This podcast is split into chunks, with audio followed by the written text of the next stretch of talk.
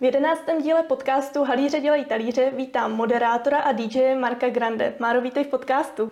Ahoj a děkuji za pozvání. Halíře dělají talíře. To je vlastně rčení, eh, které symbolizuje, že někdo jako je šetřivý, že umí vydělávat, že umí ty peníze u sebe jako uschovat a umí s nima dobře pracovat. Já vlastně nevím, jestli jsem ten správný adept na tohle, protože já neskutečně utrácím. tak to děkuji za tenhle ten úvod. Já si myslím, že jsi vhodný, jednak proto, že podcast Halíře dělají talíře je o podnikatelích a protože ty uh, částečně podnikatel jsi, tak uh, sem určitě patříš. Tak ještě jednou děkuji za pozvání. Uh, Máro, já nevím, jestli to víš, ale pro mě jednak je obrovská čest, že tady dneska jsi, protože bez tebe by tenhle ten podcast vůbec nevzniknul, víš to? Ježíš, to vůbec nevím. To je pro mě ale taky velký potěšení a překvapení právě teď. Jak to? No, je to tak, že než jsem ten podcast vykopla, tak eh, jsem vlastně sbírala informace. Hmm. Jednak o technice, o stylu natáčení, eh, o tom, jak mluvit a protože já nejsem moderátor, moderátor seš ty, tak eh, jsem se s tebou vlastně na tohle téma bavila. Bavili jsme se na téma podcastu a ty jsi mi vlastně poradil, jakou si mám pořídit techniku. Jo a jo, vzpomínám, ano, bavili jsme se o tom a dokonce i některou techniku, kterou jsem jako ne prodával, ale kterou jsem doporučoval, tak jsem si všiml, že ji tady máš. Já jsem rád za to, že, že se ti to takhle hezky rozjelo. Děkuju, děkuju, to já vděčím eh, samozřejmě tobě a proto se strašně těším na tu naší dnešní epizodu, kterou uh, ty si uved tak suverénně, že jsem se lekla, jestli jsem moderátor já nebo ty. a uh, dneska je to o tobě tak pojďme na to. Je to uh, úplně v opačné pozici pro mě, že ti jako do toho skáču, jako, že je to vlastně pro mě premiéra, i člověk je trošku jako nervózní, protože většinou právě sedí na té židli, na který sedíš ty a něco si připraví a pak už jako nějak to plyne a teď jako musím odhalovat to, to svoje soukromí, tak jsem sám zvědavý, jak to dopadne. Tak, tak si tě otestujeme. uh, Máro, uh, pojďme netradičně, ty máš docela neobvyklý příjmení, tak řekni nám o tom víc, odkud pocházíš. Já pocházím z Česka, ale ano, netradiční příjmení, ono tohle je diskuze a téma eh, vždycky, vždycky, když se s někým jako potkám. Grande, že jo, u nás asi jako, je myslím, že grandu jenom 30, v úzovkách jenom, no, možná, možná víc. Um, myslím si, že to tenkrát zjišťovala moje prapra babička, Eh, že to příjmení pochází ze Španělska. Mm-hmm. Ze Španělska přes Itálii nějaký kočovný nájezdník, který tady chtěl uh, opravdu okrášlit lid, tak, uh, tak to, tak jsem zajel a zde zanechal to příjmení. No. Mm-hmm. Umíš španělsky? Uno due tre quattro cinque, to je asi jediný, co jako vyplodím, ale španělština je krásný jazyk a chtěl bych se ji třeba někdy naučit. No. Ehm, ty jsi říkal, že pocházíš z Česka, ale vlastně nepocházíš z Vysočiny, tak eh, jak jsi se sem dostal? Můj příběh. Já vždycky strašně rád eh, říkám, že jsem všude zdejší. Oni to říkali už Cimrmani. Eh, já jsem se narodil v Praze, do svých pěti let jsem býval v Praze. Pak jsme se přestěhovali s našima, nebo naši se přestěhovali na Vysočinu do krásné malební vesničky Krasuňov, to je u Humpolce. Tam jsem zažil takový to opravdu nádherný klukovský dětství, kdy jsme ještě chodili na zamrzlý rybník eh, hrát hokej, kde jsem strávil fakt jako kolikrát celý den, protože bruslení a hokej mě strašně a neskutečně jako bavil. Tenkrát rok 98, tak eh, bylo nagáno. Mhm. My jsme si s klukama hráli prostě na to, že jeden je Jágr prostě a Hašek v bráně a, a neskutečně jsme to prožívali. Takže to byl Krasňov. Na základku vlastně tenkrát jsem chodil do Humpolce. Tam mám takovou zajímavost, že já jsem v Humpolci vlastně byl na obou dvou základních školách prvního stupně, jak teda na té jedné, tak na té druhé. No a pak jsme se z Krasňova přestěhovali do další krásné malebné vsi eh, jménem Zlátenka, která je vlastně mezi Pelhřimovem a Táborem na rozcestí, u hradu vlastně Kámen, nedaleko hradu Kámen. A, a tam vlastně mám barák, nebo tam jako jsme dodnes, mm-hmm. s čímž, že já tenkrát vlastně jsem přešel na další základku do Pacova, tam jsem odchodil další teda stupeň základní školy, pak jsem chodil na školu do tábora, takže i v i tábor znám, tam jsem dělal třeba jako autoškolu. A potom, potom přišlo vlastně to, že já vlastně postupně čas, postupem času eh, jsem se začínal zajímat jako o muziku a začalo mě to táhnout eh, do Českých Budějovic. No. A co jsi v těch Českých Budějovicích dělal? Já jsem do Českých Budějovic vlastně chtěl jít proto, protože tam tenkrát sídlilo regionální rádio KIS Jižní Čechy. A jednou mi kamarád řekl, hele, tak eh, když jezdíš hrát takhle pro nás tady po diskotékách horních dolních, nechtěl bys zkusit jako jít udělat eh, si hlasové zkoušky, jako teď jsem zaslech nějakou reklamu, hledali tenkrát jeho český moderátorský talent. A já jsem si říkal, hele, to je ale neskutečná jako blbost, teoretně v životě prostě nemůžou jako vzít. A, a tak eh, po dlouhým přemlouvání ze strany kamaráda Eh, mě teda do toho ukecal, vyrazili jsme, já jsem tu soutěž vyhrál a tím jsem jako nastartoval tu moderátorskou kariéru. A, a postupem času vlastně v té mý kariéře jsem se jako dostal až na tu Vysočinu. A my se k tomu určitě ještě jako dostaneme. No. Určitě. No. Já jsem se právě chtěla zeptat, kde ty jsi zjistil, že máš talent pro to mluvení? Talent pro mluvení. Já si myslím, že do dneška nemám úplně jako talent na mluvení. Jo? Já to všechno ženu jako přes emoce a přes tu spontánnost eh, toho okamžiku. Eh, nejsem úplně jako nejlepší a nejkvalitnější řečník, od toho jsou tady v naší republice určitě jako jiní. Ale eh, ten talent, já si myslím, že to bylo fakt takový, já, já mám v životě štěstí na lidi, který mě jako obklopují. A za to jako vlastně vděčím jako osudu a za to tomu osudu jako patří velký dík, protože jinak bych nebyl tam, kde jsem a patří dík těm lidem, který vlastně, a těch by bylo, jako mohl bych jmenovat, ale určitě bych mohl na někoho zapomenout a někdo by mohl být trošku jako třeba upozaděn a mohl by být smutný, tak, tak to nechci. Dokonce jsem si dneska dal takovou zásadu, že nechci jmenovat jako lidi, aby právě pak z toho nebyli smutný.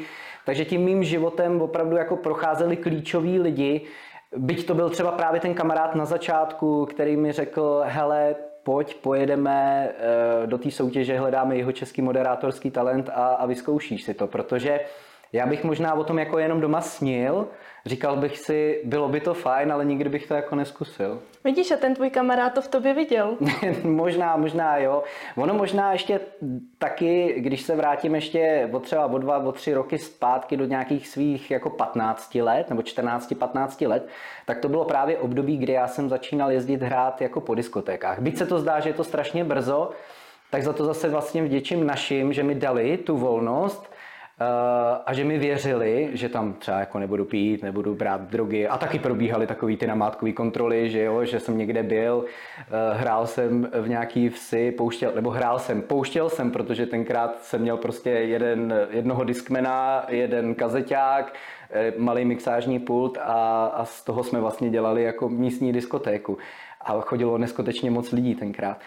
No, takže třeba v 10 hodin přijeli, zkontrolovali mě, jestli je všechno v pořádku, ve dvě jsem musel být doma, takhle probíhaly ty moje, ty moje začátky. A, a postupně, jak eh, jsem začal do toho i třeba něco říkat, tak eh, se ke mně jako dostávalo, jestli bych nechtěl jít eh, i třeba právě tou cestou toho mluvení. Mm-hmm. Uh, tak jestli jsem to správně pochopila, ty jsi byl dřív DJ než moderátor. Je to tak, já jsem byl dřív DJ, protože muzika mě neskutečně bavila.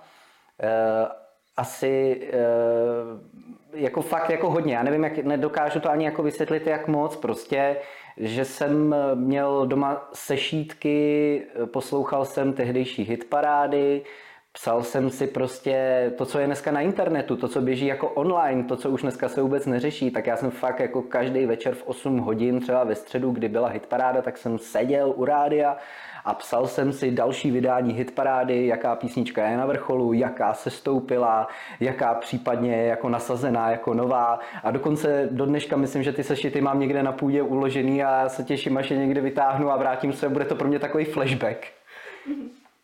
Um, ty moderuješ už 12 let, téměř 12 let, co jsem se dočetla na tvém webu. Uh, už si nám řekl, co tě k tomu přivedlo, tak pojďme k tomu eh, přesunu na Vysočinu. Přesun na Vysočinu, tak já, jak už teda z toho všeho vyplývá, jsem vlastně začínal na rádiu Kis Jižní Čechy, kde jsem teda vyhrál tu soutěž. E, tam jsem byl, tuším, že necelý tři roky e, na Kisu a, a bylo to strašně fajn. E, byl jsem víkendový moderátor a, a potom jsem do toho musel jet separátně ještě další svoji práci, aby mě to jako celý uživilo. E, ale všechno to bylo jako tak, jak mělo být, až na jednu věc.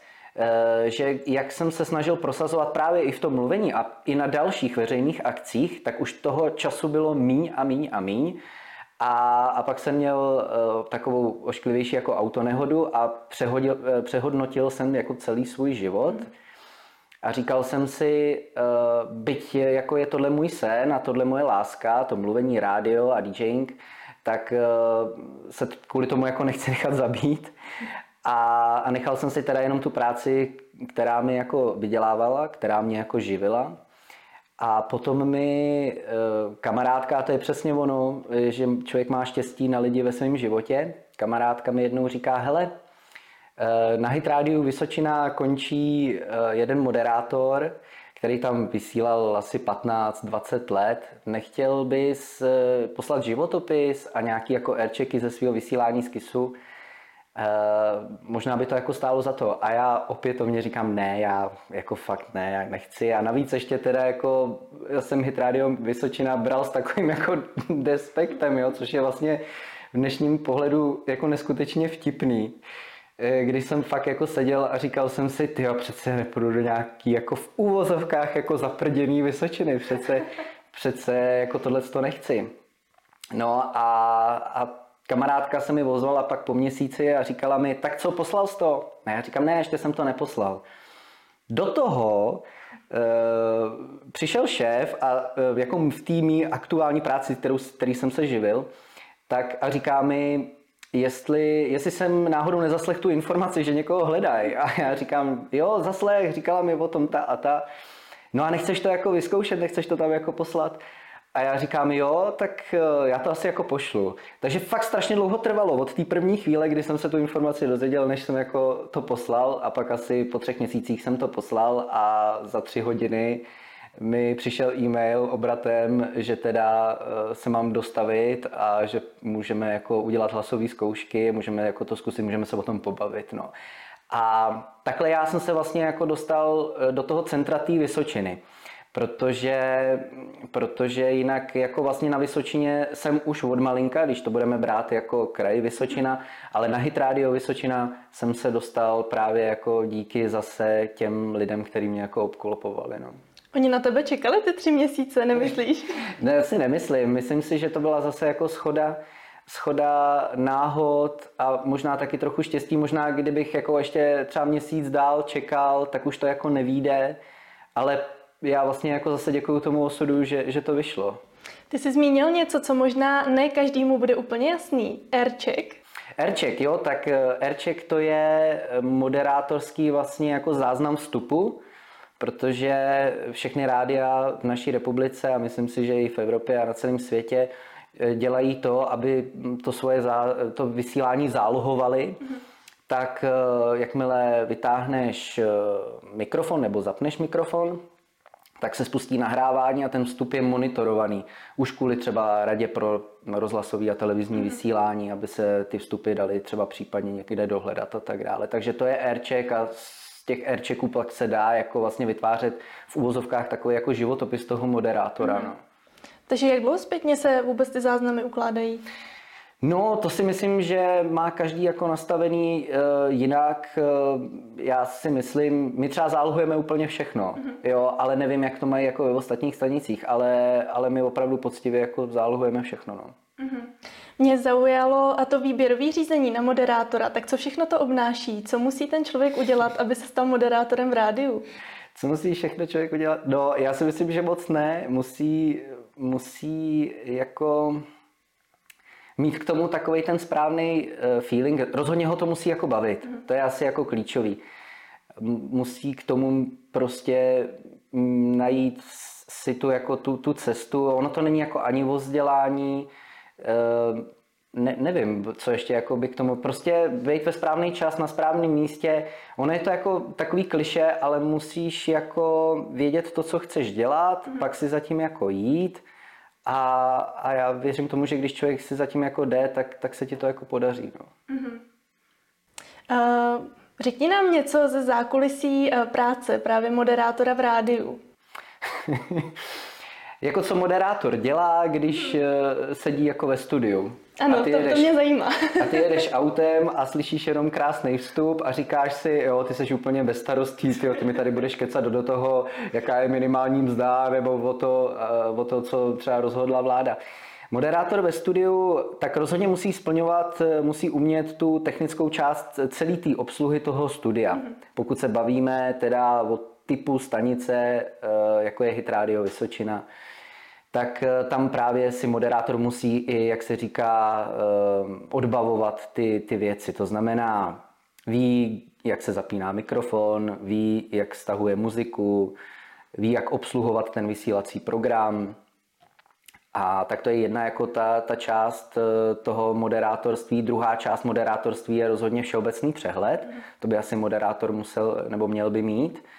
Eh, další je příprava a to si myslím, že je alfou a omegou jako celého toho vysílání. To znamená, že vlastně příprava probíhá před vysíláním, při vysílání a i po vysílání, protože pro moderátora si myslím, že je jako celý život příprava. To znamená, procházíš po ulici, něco tě zaujme a řekneš si, je, to je skvělý a ideální si to někam jako poznamenat do poznámek, abys eh, pak eh, to mohla jako vysypat v tom vysílání náš šéf vždycky říká, a to je jako skvělý, že moderátor je taková houba. Houba chodící jako po světě, která nasává jako ty informace, emoce, příběhy, nasaje je do sebe a pak přijdeš do toho studia a tam se jako vyždímeš. Mm-hmm. Jo, tam se vyždímeš, tam, tam to vlastně jako uh, prodáš. No. Takže si zhromažďuješ věci, o kterých potom mluvíš během těch vstupů. Je to tak. Mm-hmm. A jak dlouho třeba trvá jeden vstup versus jak dlouho pak trvá hudba a reklamní spoty? Tak jeden vstup u nás zase v našem formátu, eh, tak se pohybujeme třeba okolo minuty až dvou. Eh, my mluvíme tak, když to jako zprůměrujeme, jo, tak mluvíme po dvou písničkách, to znamená, máme 6 minut muziky, 2 minuty mluveného slova a pak zase 6 minut muziky, pak je reklamní blok, který a zase tam se můžeme bavit o tom, že o Vánocích to bude teď neskutečný, že jo, dlouhý, protože Vánoce, ale eh, potom zase přijde třeba leden, únor, kdy ty reklamní bloky jako jsou kratší. A ty reklamní bloky ty tam jako prostě být musí a, a jsou nedílnou součástí toho, protože ty reklamní bloky to rádio živí. Že? Mm-hmm. Má moderátor na starosti um, rozhodnutí o tom, co se bude hrát? Do jisté míry z 5% třeba. Eh, máme na to hudebního dramaturga, v našem případě hudební dramaturgini, eh, která dává dohromady vlastně playlist pro celou síť Hit Rádia. Eh, a moderátor po domluvě třeba s programovým ředitelem, pokud eh, mu to nějakým způsobem eh, je vhodný do toho vstupu třeba, nebo se potřebuje od té muziky odrazit, nebo se potřebuje o ní opřít, tak ano, může jako do toho playlistu zasáhnout. Mm-hmm. Ale vždycky je to jako po domluvě s tím programovým ředitelem. Mě teď napadla jedna věc, která mi v rádiu nikdy nedávala smysl. Eh, když moderátor uváděl písničky, které se budou hrát, tak je říkal pospátku. Říká se to tak? Pospátku? No, Myslím jejich pořadí, pořadí těch písniček. Já rozumím. No, ono je to z psychologického hlediska, protože eh, když to právě bereš jako pospátku, tak končíš tou, která bude následovat jako první. Ano. Jo, to znamená, že budí to dojem, že budeš hrát spoustu jako hitů, eh, což vlastně to rádio jako chce. A, a ty vlastně jako řekneš, tak za chvilku bude, já nevím, třeba Laurent Wolf, eh, pak bude Marek Stracený a ještě předtím prostě třeba Alvaro Soler. A ten Alvaro Soler bude hrát prostě po tom tom vstupu. Myslím si, že je to jako na, na prezentaci toho, co jako nás čeká třeba v následujícím jako bloku. No. Uh, mě to právě napadlo, protože já jsem se vždycky těšila na tu, která byla řečená první a musela jsem vydržet ty tři písničky. No vidíš, a, a vydržela si, takže to funguje. Ne vždycky, ne vždycky. uh, Máro, ty kromě toho, že jsi moderátor, ty moderuješ odpolední vysílání, uh, tak máš v rádiu Vysočina na starosti ještě daleko víc věcí, tak pověz nám, co všechno máš na starosti. Já tam dělám eh, vlastně, a to je asi jako nejdůležitější část celého toho mého pracovního dne, vlastně ajťáka, to znamená správce té sítě, kterou tam tady konkrétně v hlavě na Vysočině máme, to znamená starám se jako o to, aby fungovaly počítače a nejenom ve studiu, ale prostě všem zaměstnancům, všem lidem, kteří tam jako pracují. Pak se starám o to, eh, aby třeba jsme měli zálohovaný databáze, aby právě ten playlist, která, který hudební dramaturgině vlastně vyrobí, tak aby doputoval v té správné podobě do toho vysílacího studia, mm. aby v tom vysílacím programu bylo nastavené všechno tak, jak má být. A potom se ještě vydávám vlastně na vysílače, to znamená, že dělám technika, e, zase, aby, aby to rádio hrálo tak, jak má. To znamená, že jednou za čas si projedu i Vysočinu a poslouchám jestli v tom našem kraji hrajeme tak, jak hmm. máme hrát a takovým výkonem, jakým máme hrát a pak přímo jezdím vlastně na ty vysílače a starám se o tu techniku na vysílačích. Takže to je jako další činnost, kterou tam dělám. No a pak bych to jako schrnul, že jsem takový ferda mravenec práce všeho druhu, eh, že když je potřeba utáhnout klika, tak vezmu šroubovák, utáhnu kliku, když je potřeba vyměnit žárovku, vyměním žárovku a tak nějak jako se starám o ten chod rádia, ale my jsme tam všichni takový jako univerzální, někdo víc, někdo míň, ale právě si myslím, že jsme schopni jako třeba každý z nás tam z toho moderátorského týmu si třeba eh, opravdu postnout příspěvek, postřihat příspěvek, Teď se bavím o sociálních sítích, mm-hmm. do kterých taky jako do jisté míry zasahuju, protože když je potřeba postřihat nějaký jednodušší formou video, tak eh, postřihám video. Když je potřeba lepší střih videa, tak na to je zase lepší můj kolega Petr Janáček, který eh, opravdu jako kvalitně střihá. Takže se tam jako ten tým navzájem tak jako doplňuje a, a myslím si, že je to tak, jak má být, že je to tak jako nastavený dobře. A jak vypadá tvůj den od rána? Od rána, no, to je takhle. Já ráno stanu a teď se snažím eh, se naučit snídat, což se mi nikdy nedařilo a vždycky se do toho musím přemlouvat, tak eh, teď už poslední týden jako se musím pochválit, že mi to funguje. Eh, takže se nasnídám, eh, vyrazím z domu na nějakou 8 hodinu do rádia, kde si uvařím kafe, projdu si, jaký mi přišly e-maily. Já si myslím, že je to vlastně taková strašně stereotypní jako činnost to ráno.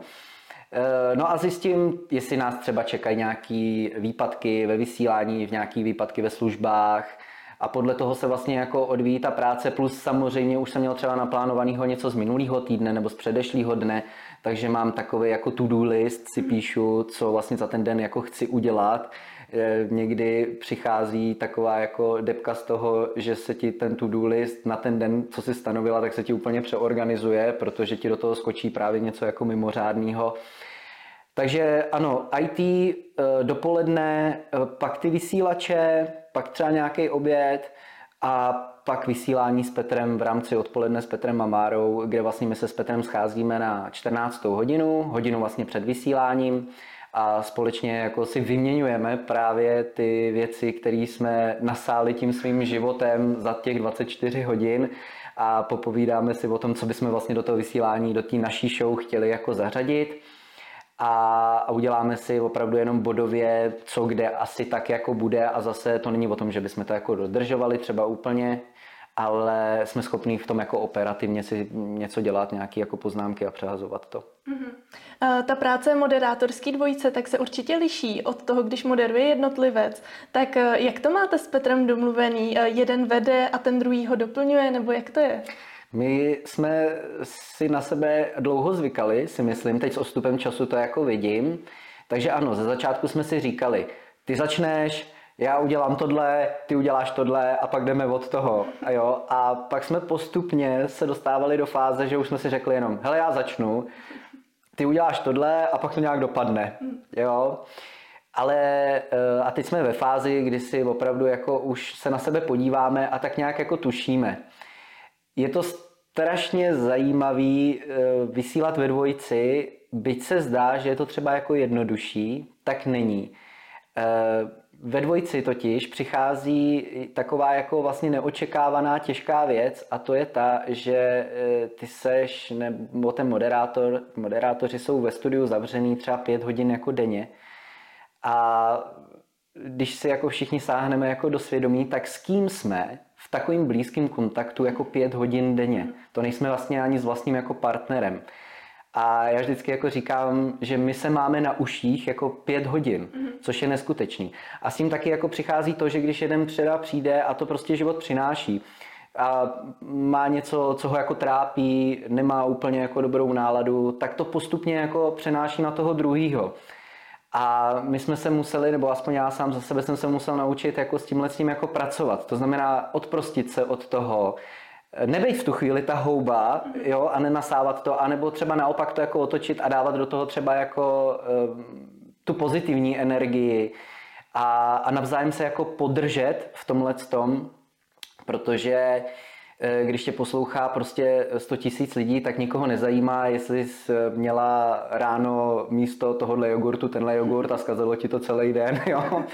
Takže, takže tak, to je taková moderátorství jako ve dvojici, moderování ve dvojici, tak je úplně, bych řekl, jako jiná disciplína. A sám se jí vlastně, bych řekl, i po těch třech letech, co s Petrem vysíláme, tak sám se jí ještě jako učím, protože ono je furt v tom moderování jako co zdokonalovat. Ono v celém našem životě je co zdokonalovat.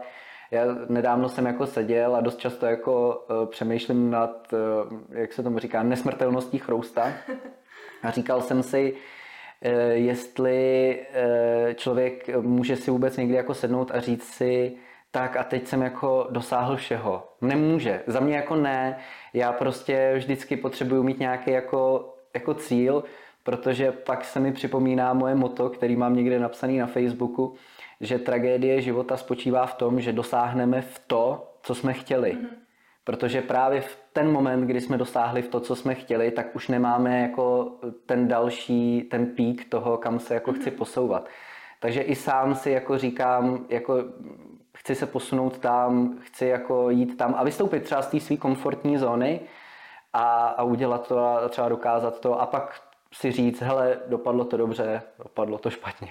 Takže máš stanovený konkrétní cíle, který chceš dosáhnout?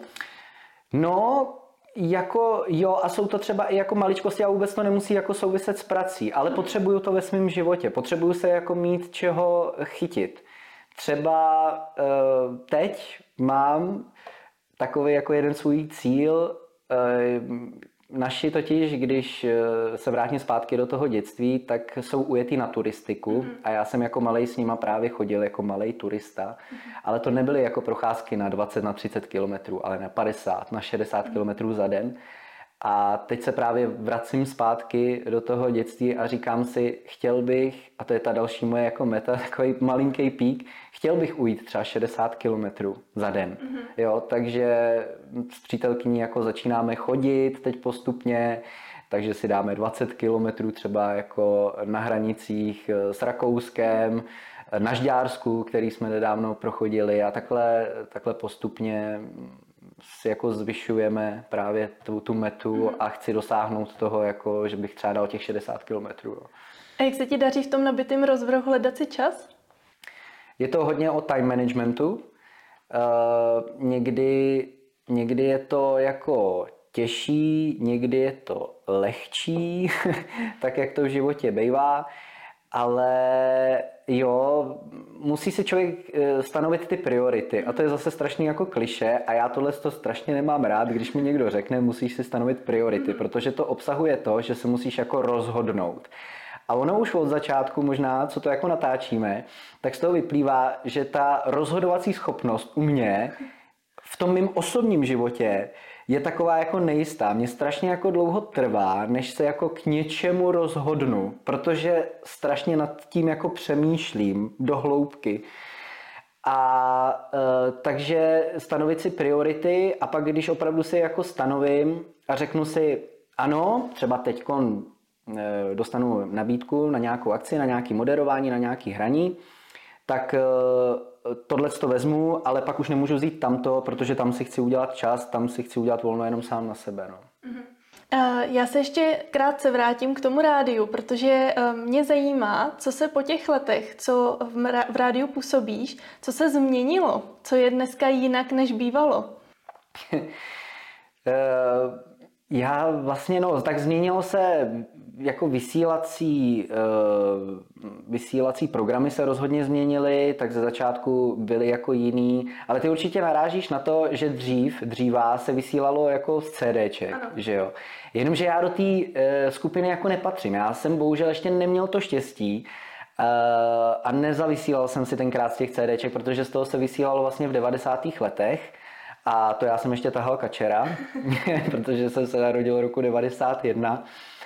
A, a ano, tenkrát a strašně rád eh, ty vyprávění eh, těch moderátorských matadorů poslouchám, když opravdu museli vzít to CD, museli ho vložit do toho CD přehrávače, museli navolit tu skladbu, museli ji pustit.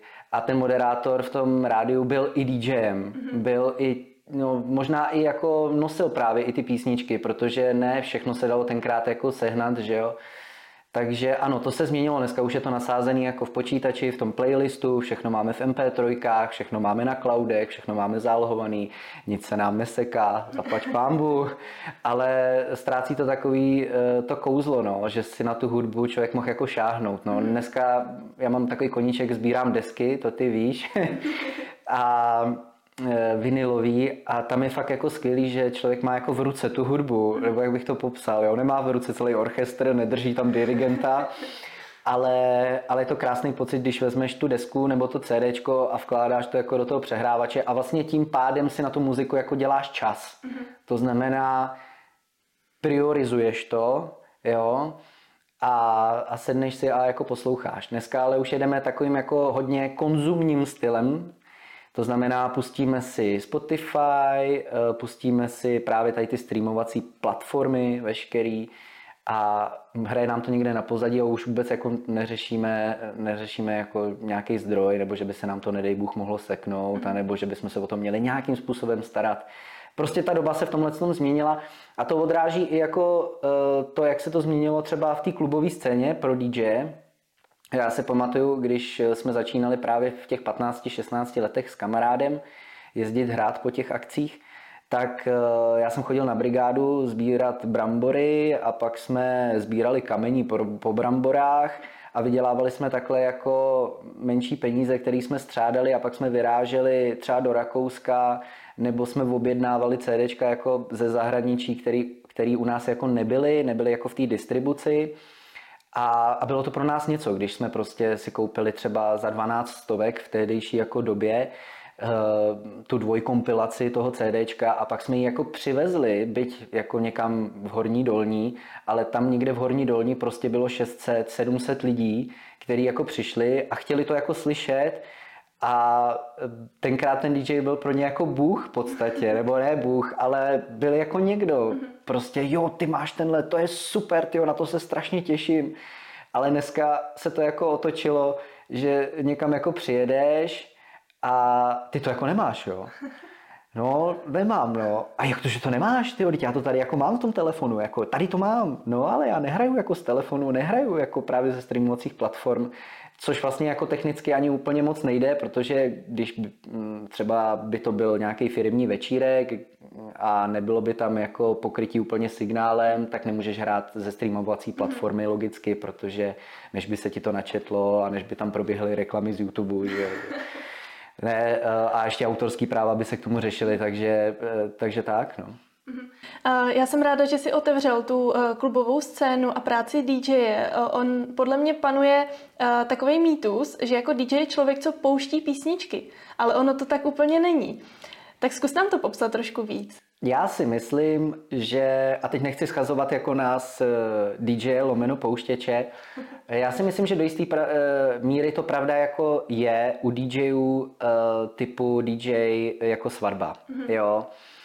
DJ svatba je prostě DJ jako pouštěč, jo, protože a je to tak OK a myslím si, že je to tak jako správně, že tam přijedeš, jsi nějak eh, s těma novou manželama domluvený, eh, na, nebo domluvená na tom, co tam má zaznít, co tam má zahrát, jak ten večer má jako probíhat.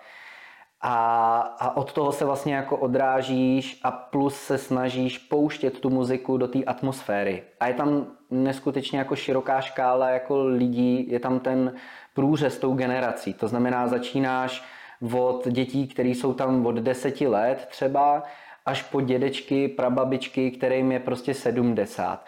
A tam právě úplně nejde dělat jako DJing mm-hmm. v tom pravém slova smyslu. Tam opravdu člověk musí být pouštěč a vlastně jsou za to ty lidi rádi. Mm-hmm. Jo? A je to tak správně.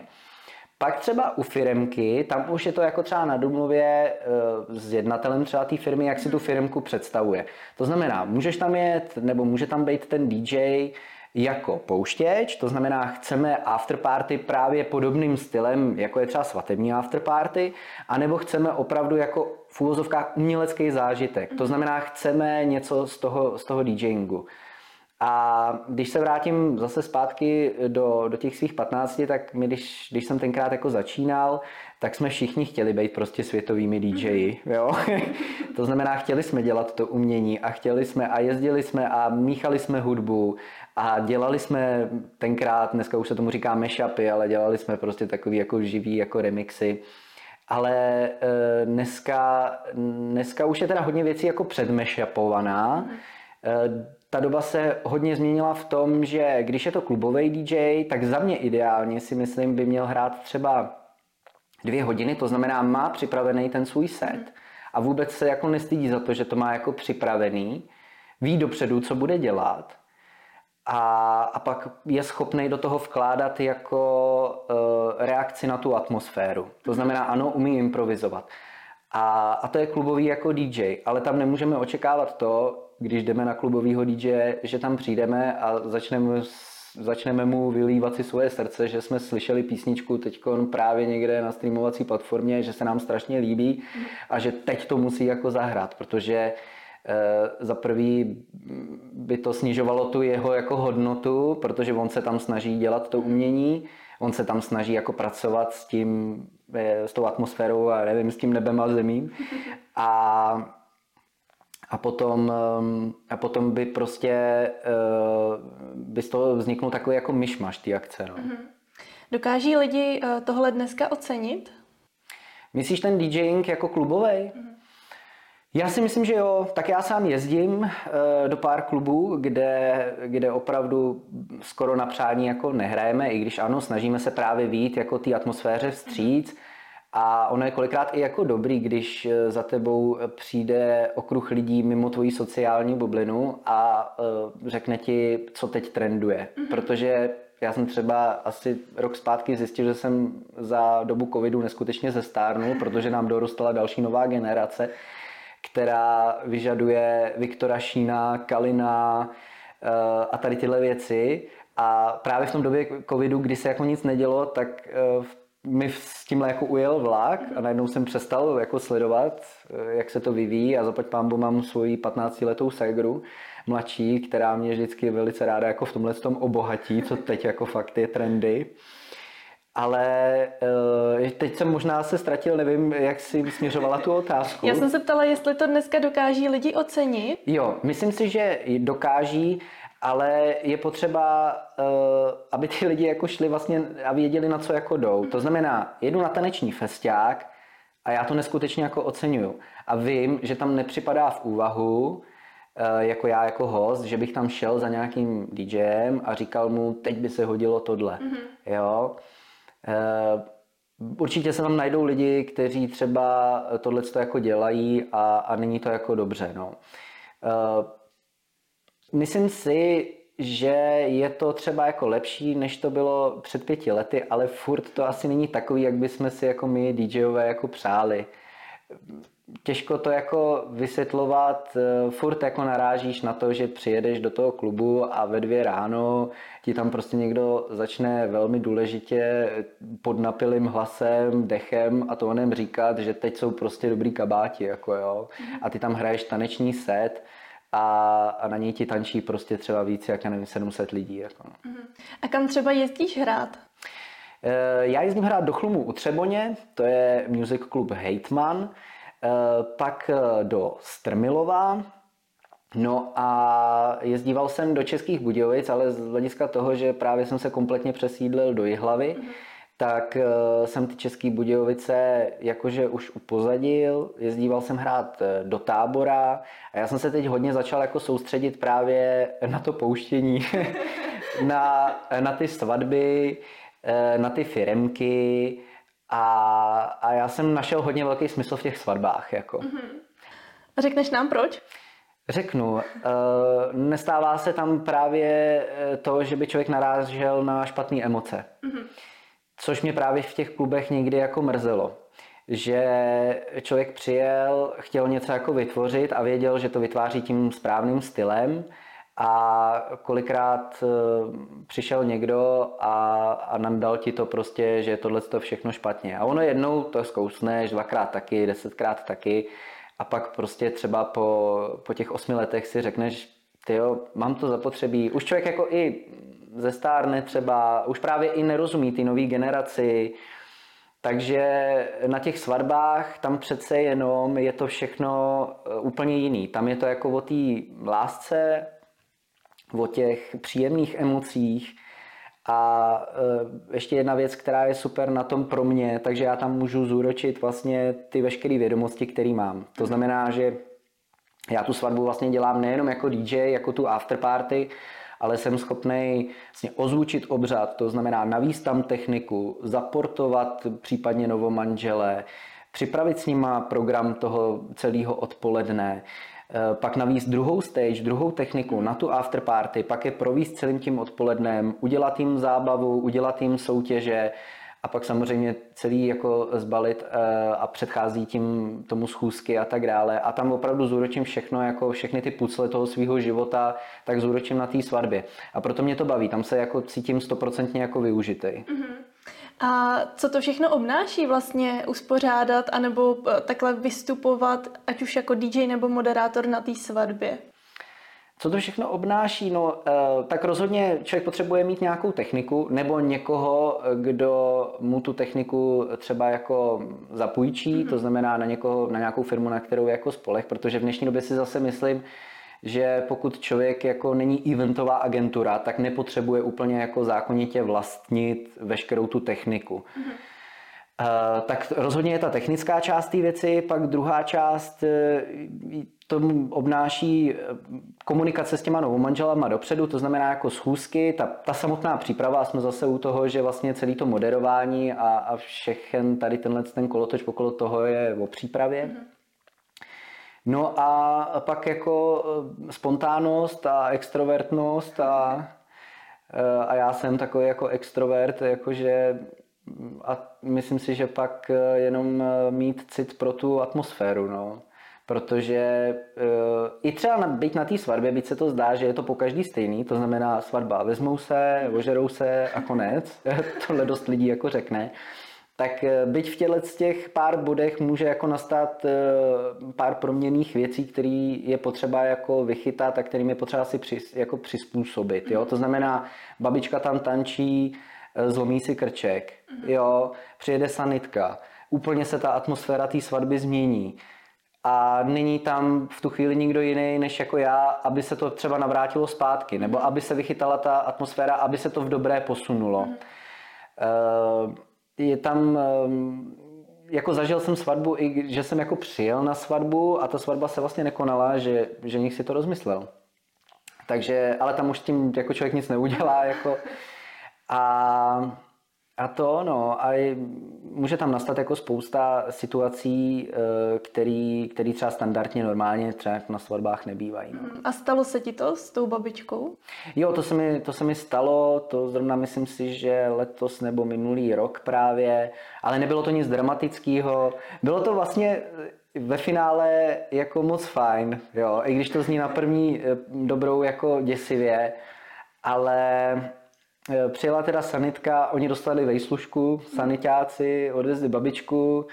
Eh, nakonec myslím si, že to ani nebyl jako nějaká jako zlomenina, nakonec to bylo jenom namožený, takže ji dali dohromady v nemocnici, eh, nadupovali ji a ona řekla, že to prostě chce dotančit, takže ji dokonce ještě odvezli zpátky a myslím si, že byla jedna z těch posledních, která to tam se mnou jako zavírala. Sanitka asi není uh, jediná, kdo na svatby přijíždí, tak jak často se ti stává, že svatbu ukončují uh, policisté? No, to se mi pravda často nestává, ale kdybychom to jako spočítali, tak třeba dvakrát, třikrát se mi to jako stalo z hlediska hluku, že jo. Eh, většinou je dobrý si stanovit jako pravidla eh, s tím, eh, s tím rezortem nebo s tím objektem, kde se ta svatba jako koná, protože ten vlastně v podstatě za to jako nese tu, tu mhm. zodpovědnost. Takže tohle vždycky je na domluvě s tím objektem, do kolika můžeme hrát na tolik decibelů, do kolika můžeme hrát na tolik decibelů a v kolik to musí být úplně potichu. Bohužel někdy se ta party jako, nebo bohudík se rozjede do takových výšin, že člověk přestane jako vlastně vnímat ty decibely i sám za tím mixážním pultem a proto jsem rád, že mám i jako zpětnou vazbu toho personálu, že třeba přijde, hele, ale to už je fakt jako moc, už to fakt nejde, už tam byl soused, už na nás kouká.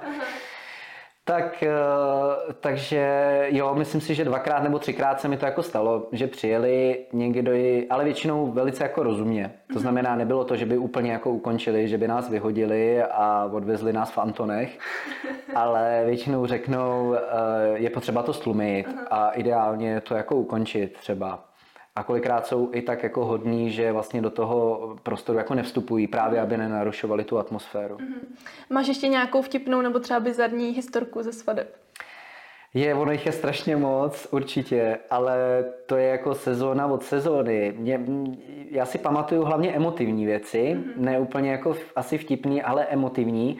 A letos eh, jsem zažil jednu jako moc krásnou emotivní věc, na jedné česko jako lomeno slovenské svatbě, kde eh, my máme klasický jako v Česku obřady, že jo, takový ty úřední anebo církevní, ale oni měli ještě obřad večer okolo asi desátý hodiny, kdy se setmělo a říkali tomu, myslím si, že čepení, kde právě touhle slovenskou tradicí eh, tancem a hudbou a gesty a předměty jako odjímali tu nevěstu od jejího tatínka a opačně prostě e, ženicha od maminky a dávali je k sobě a trvalo to asi jako 10 minut, byly do toho housle, ohně a bylo to jako neskutečně emotivní, až jsem tam jako seděl a říkal jsem si, tyjo, proč já taky nejsem Slovák, takže, takže tak. Uh,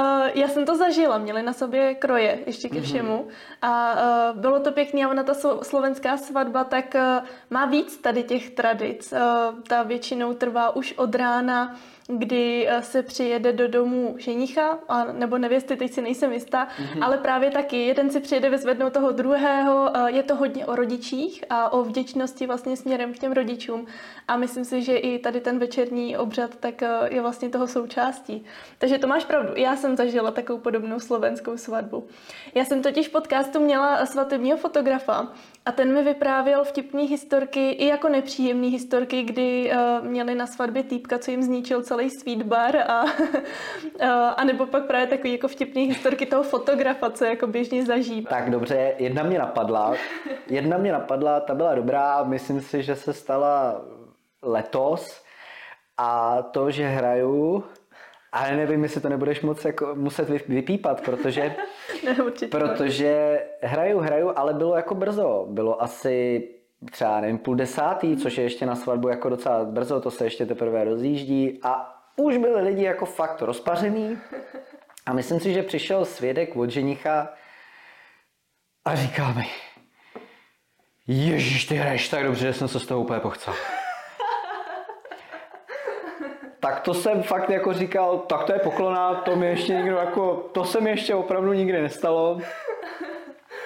Tak si to šel vyřešit a pak, pak pařil dál, ale paradoxně jako nebyl opilej, jo, fakt, já nevím, jestli ho to tak bavilo, že prostě zapomněl úplně jako si dojít na záchod.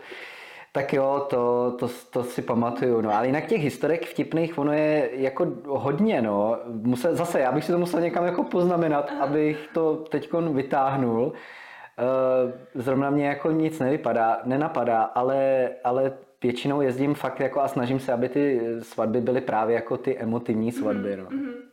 Uh, mě napadlo se tě zeptat, když ty máš uh, tolik bohatých zkušeností ze svadeb, tak uh, když bys měl vlastní svatbu, tak jak bys chtěl, aby vypadala třeba z hlediska toho moderování a, a pouštění hudby? Plně obyčejná. Plně obyčejná, dokonce s přítelkyní, to je dost častý téma teď, svatba, jo. Eh, takže se o tom bavíme a shodli jsme se v jedné věci, že ideálně bychom chtěli mít vlastně jako tenisky nebo rozhodně mhm. přítelkyně. Nechtěli bychom, eh, jasně vezmu si nějaký sportovní asi sáčko, ale nemusím mít jako asi oblek. Eh, možná nebude potřeba ani DJ, ani kapela, stačili by mi třeba dva kluci, kteří hrajou dobře na akustickou kytaru. Mm a opravdu úzký okruh lidí, to znamená třeba do 30 lidí, když to tak jako mm. vezmu, a to jezdím sám osobně hrát třeba svatby 100-150 lidí a právě tam už se mi jako ztrácí takový to, že ty novomanžele už vlastně chodí jenom jako kus od kusu, mm-hmm, aby to, to všechno jako postíhali, aby si s každým jako promluvili a vůbec si tu svatbu vlastně jako za mě si myslím jako neužijou, i když to je na každém jako, jak to chce pojmout ale myslím si, že ideální počet, když se teda bavíme o tom počtu té svatby eh, těch hostů, tak je třeba jako 80 strop, mm-hmm. jo, 80 100 strop.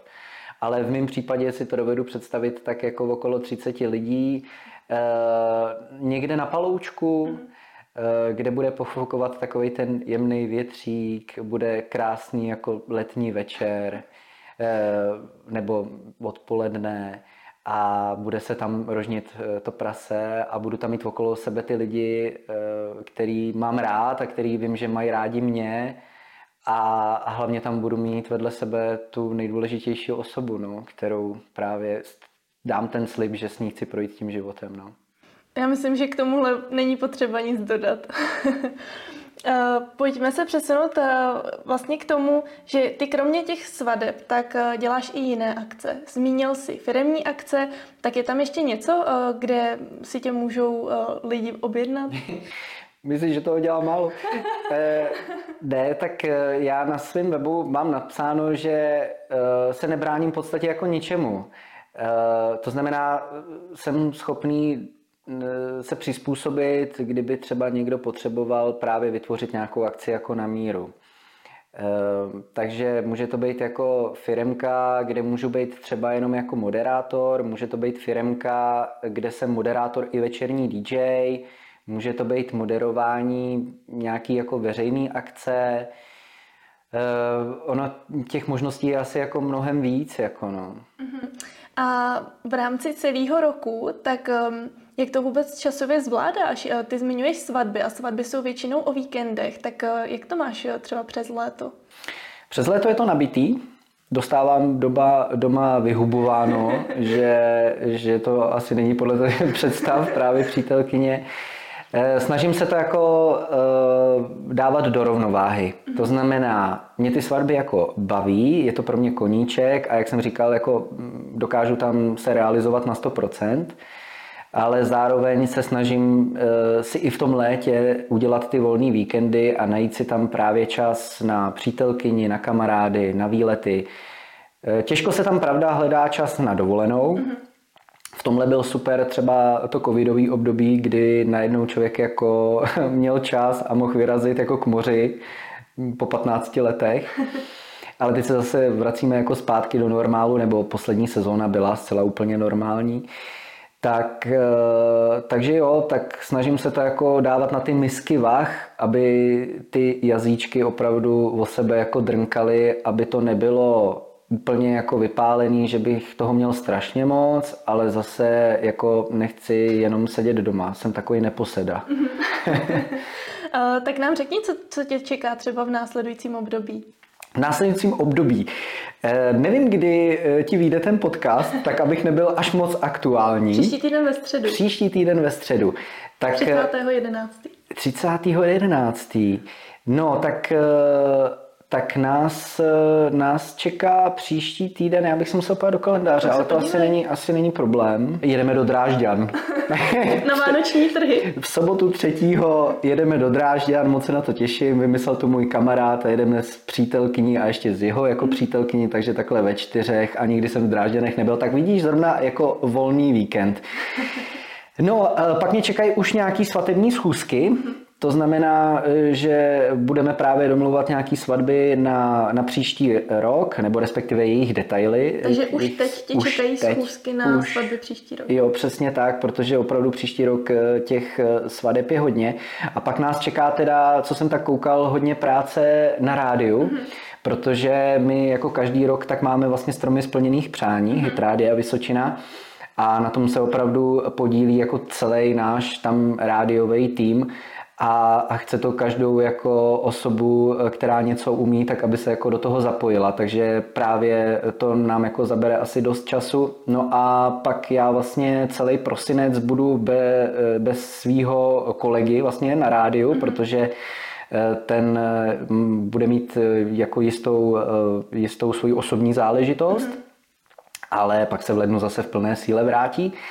A takže, takže to taky asi nebude úplně pro mě tak jako jednoduchý, budu tam jako osamocen, takže, takže spíš si myslím, že ten prosinec bude jako rádio a, a chci udělat jako doma hezký Vánoce. A teď mhm. nemyslím tím, že bych jako chtěl nakupovat drahý dárky, to vůbec ne, ba možná naopak letos, protože ta situace je u všech eh, stejná tak eh, chci letos si udělat takový ty pravý jako Vánoce s tou vůní toho Františka, voných svíček, eh, krásně ozdobeného stromečku a pár cukroví mm.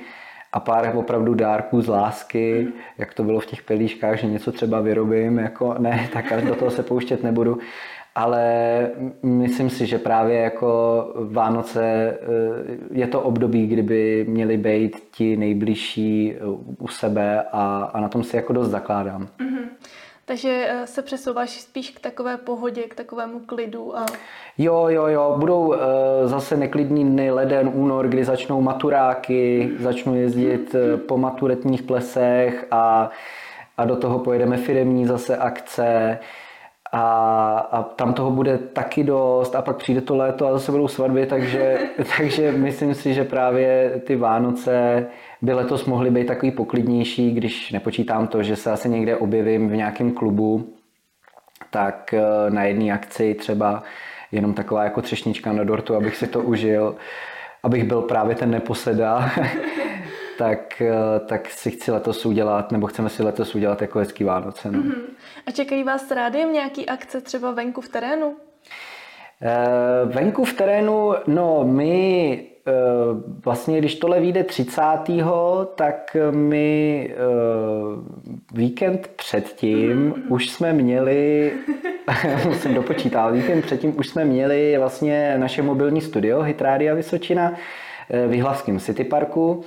My takhle jezdíme právě do různých koutů po celé jako Vysočině na různé zajímavé akce a odtud jako vysíláme, hmm. tak aby jsme se přiblížili právě do toho prostředí a k těm lidem. A e, tak to nás čeká, jak jsem říkal, stromy splněných přání nás e, čekají, čeká nás spousta her e, a soutěží, O některých už teď vím a nemůžu mluvit a o některých nevím a rád bych třeba i mluvil.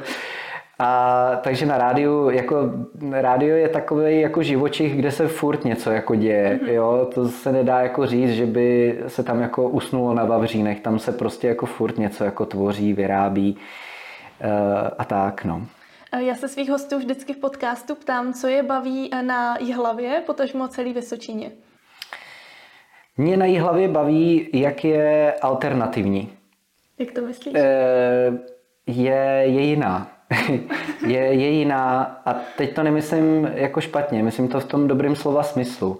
Máme tady skvělé kavárny, mm-hmm. máme tady výstavy, je to hodně takový jako mm, obrázkový, jako artový, mm-hmm. jo.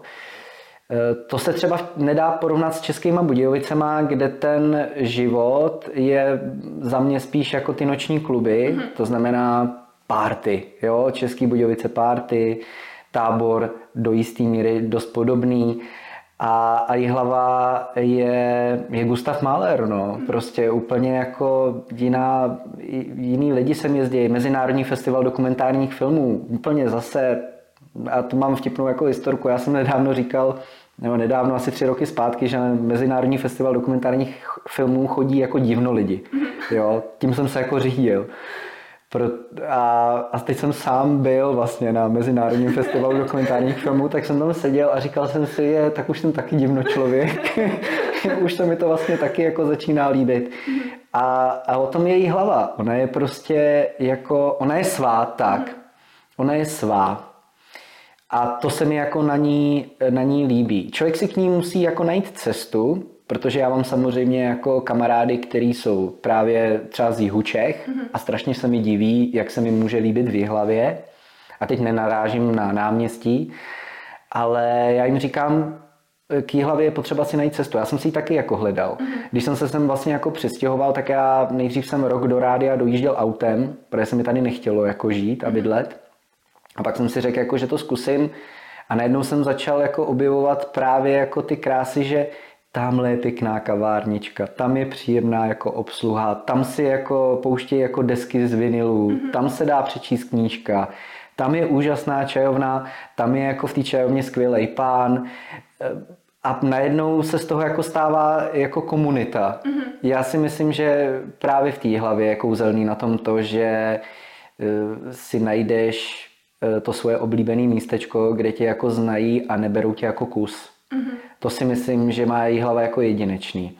Oproti jiným městům, kde seš eh, asi, nebo já jsem to tak vždycky cítil, možná kdybych v těch městech žil, bylo by to zase něco jiného, ale vždycky jsem to tak bral, že někam si přišla do nějaký cukrárny, kavárny a seš tam jako kus. Jo, chcete tenhle ten větrník, jasně, jo, latte, dobrý, 180, eh, nazdar ale tady jako prostě přijdeš a je vás jsem jako prostě dlouho neviděl, tak co, jak se vám daří mhm. prostě a tak a máš si s těma lidma co říct a, a, a je to tady prostě takový jako rodiny mi přijde, no. Mm-hmm.